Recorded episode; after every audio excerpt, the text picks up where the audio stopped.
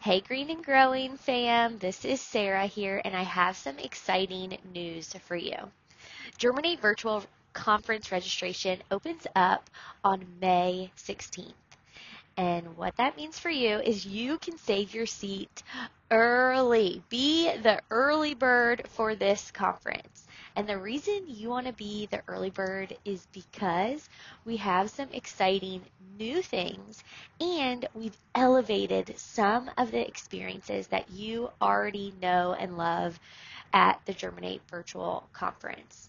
And the way that you can be that early bird and get into the registration quickly is by jo- joining the waiting list. And when you join the waiting list, that will get you access to the link to register first and also a live event that we're doing on registration open day just for you to give you a sneak peek at some of the content that is coming at you this Germinate. It's going to be exciting. You can get on the wait list by going to our links in our bio for Instagram or also just going to our website, greenandgrowingedu.com slash germinate. Hey everybody, Sarah here, and I am currently in the throes of banquet planning. I think I've seen some some of you all have already done your banquet and man, those are the days I'm like, man, I wish we were done with all of our planning and, and hard work. And it reminds me that a lot of banquet work is just sitting at a computer, chugging along. And when you think about banquet, it's so much more than that, but that back end things, they have to happen for the exciting real live event to happen in person. And I bet a lot of us are going back to the in person structure. I know last year uh, we did a video and we, we published it and it you know it launched at a certain time for people to watch and we have not had an in-person banquet since 2019 and if you're in that boat i just want to share some some ideas that I've seen from amazing educators from across the nation, as well as some experiences I've had as a person who's hosted a banquet, I guess now 11 minus 2, 9 times. so let's start with just the planning process. If you remember a couple months ago at, at Green and Growing Virtual Coffee, we started talking about the banquet in January and February, and that just seemed so out of place, right?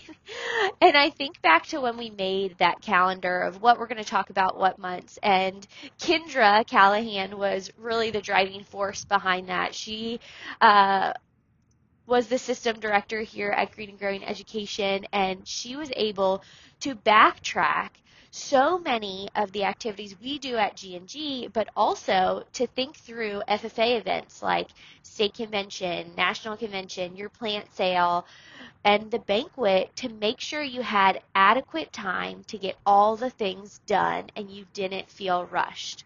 Well, Kendra, I am unhappy to report that I did not follow your instructions and I am now behind the eight ball. But if we're thinking for 2023. We're moving into a new school year almost soon. I bet some of you have less than six weeks of school left. We might need to start putting that on our POA and our calendar early. January, February. And I know what you're thinking. Sarah, you're insane. We have to get through FFA week first. And I understand. I also want to make sure that I have enough time for the things that I do when you decide to plan even just a little bit earlier, even during the throes of FFA week, it will save you time and save a little bit of sanity as you move past FFA week into March and into April, May timeframe when you're about to host that banquet. Things to think about when hosting the banquet, and this is, I'm shouting this out to first year teachers, okay? I remember at my first, first, uh, school, I was immediately told of this is the way we do things here. and I, little baby Sarah, I was actually only teaching for two months before my first banquet because I started in March. And I was like, okay, whatever you say, we'll do it for you. Um, and it was great because I at least had something to go on versus making everything from scratch. But as I continued at that school, we started making small changes. For example, one of the things they had to have at that banquet was Smithfield fried chicken. If you are from North Carolina, you know. That is just it's pretty typical and Smithfield's great. Nothing nothing hating on Smithfield, love it. It just wasn't a good fit for our kids. The kids didn't really like it. They you know, and we had so much left over and it was just it just wasn't a good fit for our chapter anymore, although our chapter had been around for so long and it had been a tradition. So slowly we we changed it up. Um, one year we did a potluck, and one year we had our alumni and they made a bunch of pasta dishes, and then the FFA members brought side dishes, appetizers, kind of potluck style. And that just fit so much better. We had not as many leftovers to go haul to the uh, the police stations and fire stations nearby to donate after the banquet. So as you're thinking about what are we going to do, I want to remind you that this is a student-led organization, and I know you know that. Why not ask your students this year might not be a great year because only your seniors have ever been to a banquet before, a real live in-person banquet. Ask your students, what do you love about it? What is the good about the banquet? What is the not so good about the banquet? And what, like 100%, needs to be thrown out and revitalized? And sometimes it might be the food. Sometimes it might be the location.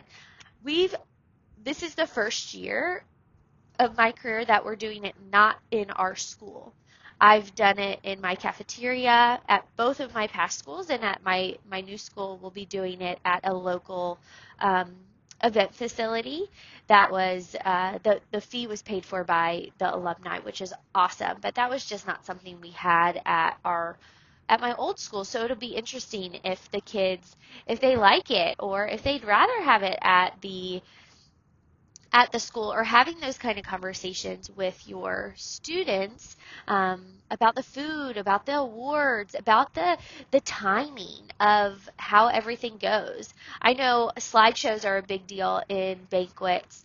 And one thing that my kids didn't really love or parents didn't really love was sitting through the slideshow for 10 minutes or however long it is in the middle of the awards banquet. So we changed it up and started doing it right before we got into the awards. So everyone was sitting at their seats, they were eating. It was that last like little part where some people were done eating, but not everyone was done eating. And that allowed us to still have the attention on the slideshow, but it didn't take up a ton of the awards time and it shortened our our banquet a little bit. So have those conversations with your students. And this is what I'm talking about, about getting the planning early. If you talk about this, I mean, for sure, if you can get this done during your POA planning, I mean, more power to you to make these kind of decisions and get it on the calendar and go forward. But if that is just not possible for you, or say you walk into a new chapter and have to like elect your officers at the beginning of the year and all that kind of stuff, you just might not have the time so if you do it in January, February timeframe, you can go through all of these conversations. What's working, like almost good, bad, ugly vibes. Like this is what's good, this is what could be tweaked to be a little bit better, and this is what really we don't like and we need to change. Something else that I think might be a little controversial of banquet is officer announcements. And Officer announcements are so exciting and they're also so nerve wracking and can be devastating for students. And I'll throw my unpopular opinion into the ring. We did it very, very typical. You had your interviews, you had your applications, everything. We kept it a secret and announced it at the banquet at a few um, I'd say probably half of the banquets I did. And after having some conversations with my students, they said that they would rather know that they made the team or not made the team in private before they were in front of all their friends, their family, and their schoolmates. And while this is definitely not typical. I mean, I've been at nationals, I've been at state convention and seen the pure joy and the pure devastation on students' faces while they were running for state or national office. And I don't have control over that, but I do have control over what I do at my chapter. And something that worked to add the surprise and excitement, but also be mindful of students who feel uh, wanted that safety of finding out on their own, we started doing slates. So what that means is we did our interviews and all of our applications. The next day, we had slate letters for all of the people who applied and interviewed. And the slate the slate letters either said, "Thank you so much. You did a great job. At this time, you you have not made the slate for next year's officer team. Um, and a lot of times we had a recommendation of a committee chair that they could run for in the fall or that they would be um, recommended for in the fall. And then we had a slate that said, You've been slated for the officer team. You will find out at the banquet which position you have been slated for. And at the end of the day, the day after interviews and the day before the banquet, something like that time frame, they would come at the end of school, pick up their letters, and they were not allowed to open it on school property. And that kept the surprise, so people didn't know who did and who didn't make the make the team until maybe the next day and people were talking and that kind of stuff. But nobody knew who the president, who the sentinel, any of that was. And ever since the chapter started doing that, there had not been the issues I'd seen before. If anybody's had an angry parent before at their banquet because their kid did not get the position that they wanted, if you've ever had kids crying or kids who were on the officer team who got upset about what position they got and then they leave and that's a shirk their duties. Um, at the end of the banquet is not a great way to start off a new officer team. And these are just ideas I'm throwing out. It does if your way works, totally go for it. Um, but if you're looking for something different and just a little bit um, a little bit non-typical, maybe non-traditional, that can help your kids feel safe uh, when they're finding out about this exciting, exciting thing. Um, and something else that goes along with this, this is a soapbox, is that the way I have done officers is they do not run for a specific position. They are put in it by how they write their um, application, and there are questions on there that are leading about their strengths and how that would fit into the officer team. And we have officer like interest meetings and those are things that are talked about that you are running for a team, you are not running for a position. If you get one of those coveted six spots, you are a team. No one is better than anybody, but each person has a special gift that's going to help this chapter move forward. So that is how it's said. So people don't get, uh, I, the past like maybe three years at that chapter, maybe more than that, four years at that chapter, from my perspective and my teaching partner's perspective, we did not have the animosity of like, oh, I didn't get president, oh, I didn't get secretary, I didn't move up. It was more about the team, which was fantastic. All right, awards.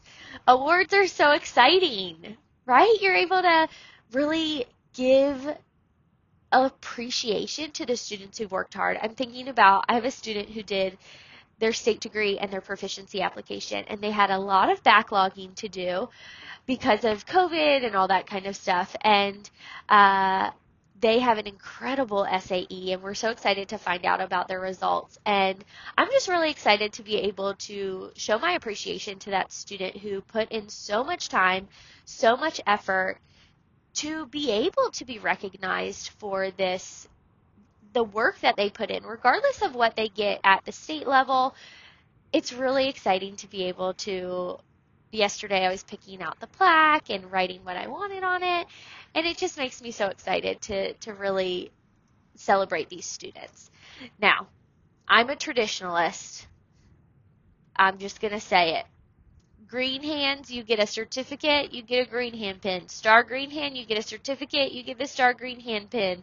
Uh, retiring officers, you get a retiring officer plaque. State winning CDE teams, you get a plaque. Uh, if you participated in the CDE, you get a certificate and a ribbon. The ribbons, Hodges badges, friends. If you want something that is very FFA on brand, and kids like it because it's a little bigger than a pin or something like that. Hodges Badges has great FFA themed rosette um, ribbons, and they're just so great. Um, but I have some friends who have some really cool gift ideas, and I'm to be honest, you might sway me in going away from the traditionalist awards route. So, some some teachers have some really cool ideas in in gifts for their students. Now, I'm not sure which gift is for which act, like what they get it for, but I've heard of getting lawn chairs. What a great idea, especially as kids are going off to college and they're going to go to sporting events and that kind of stuff to have a lawn chair um, that has some FFA and some interesting, you know, like they're showing off what they did in high school. Um, tumblers. Tumblers are real popular and you can get them personalized. I know recently this year Maryland Ag Teachers Association gave advisors tumblers and they are so nice to drink my iced coffee on the way to school. And students love them too. I see the tumblers every day in class. My kids drinking coffee or drinking their sweet tea, and um, they they love a good tumbler. They love the stickers that they can put on the tumblers too. While I hadn't thought about um, stickers as an award, that would be a cool just side thing to, to give students, maybe with their certificates or something, a really nice sticker that is branded to your chapter. I also had uh, people talk about uh, customized blankets, customized blankets for their students. There have been um, obviously plaques that chapters are able to make in their shop. So they don't have to go through Shop FFA or they don't have to go through a local vendor, but they're able to design them, which makes them super customizable and very unique, uh, where it's not just, you know, run of the mill, every president has this Rising Sun plaque. Uh, that makes it very very cool to be able to say like we designed this and we are able to to do that. Um, just recently, I saw Nikki Fiddle said she had the Oil Can Award for students, and that was for the people who are always working behind, behind the scenes, like really making things work like oil does in an engine. Um, I know some teachers tend to do paper plate awards as well. Maybe that's not at the banquet, but maybe at an FFA meeting where they find something good see the good, just like Laura Cosby says, for every student in the chapter and presents that to every student in the chapter because we know that not every student gets an award at the banquet. Depending on their year maybe they're a junior they've already got their green hand they already got their chapter and maybe they just weren't as involved their junior year because junior year is crazy. And they're not getting their state degree till the next year. So it's always nice to be able to recognize them for their talents that maybe don't fit a CDE or proficiency or a degree, but they bring positivity, they bring light, they bring laughter, they bring hard work, they bring dedication to the the team. So think outside the box when you are thinking about your awards or stay and be traditionalist or be a mix of both. What's beautiful about the banquet is that it's yours and your students and no one can tell you the right or wrong way to do it. The only thing is that you have to plan. You have to think You have to work behind the scenes on that computer, making those invitations, making that sign up genius, making those address labels for your dignitaries, editing the script, practicing the script, printing the programs, getting the decorations, uh, setting up, making sure enough people have signed up for the potluck, ordering the food, ordering the awards, organizing the awards, and all the things. And when you think about all that stuff, man, it's going to take time. So, as we're thinking towards 2023, January, February 2023, make sure you have some planning on your calendar for the banquet. And hey, if you listen to this podcast and you're like, man, Sarah, you missed so much stuff for the banquet, guess what? I probably did. And also, if you're thinking, man, I love the banquet. I love a good banquet. I love planning it. I have a timeline where I do all of the things out and I know on this day or this week in January I am getting my invitations ordered on this day. I'm getting the slideshow going and getting kids to add it to a Google, you know, Google folder. Friend, never have we ever had a banquet session at Germinate. We would love your expertise at the next Germinate or even a virtual coffee or another event that we may be hosting soon. Please, please, please, please reach out to us. You can reach out on Instagram um, to Sarah Nerswick or Green Growing EDU. And hey, we're going to open up applications for you so we can get all your amazing information onto paper and we can spread that to teachers across the country.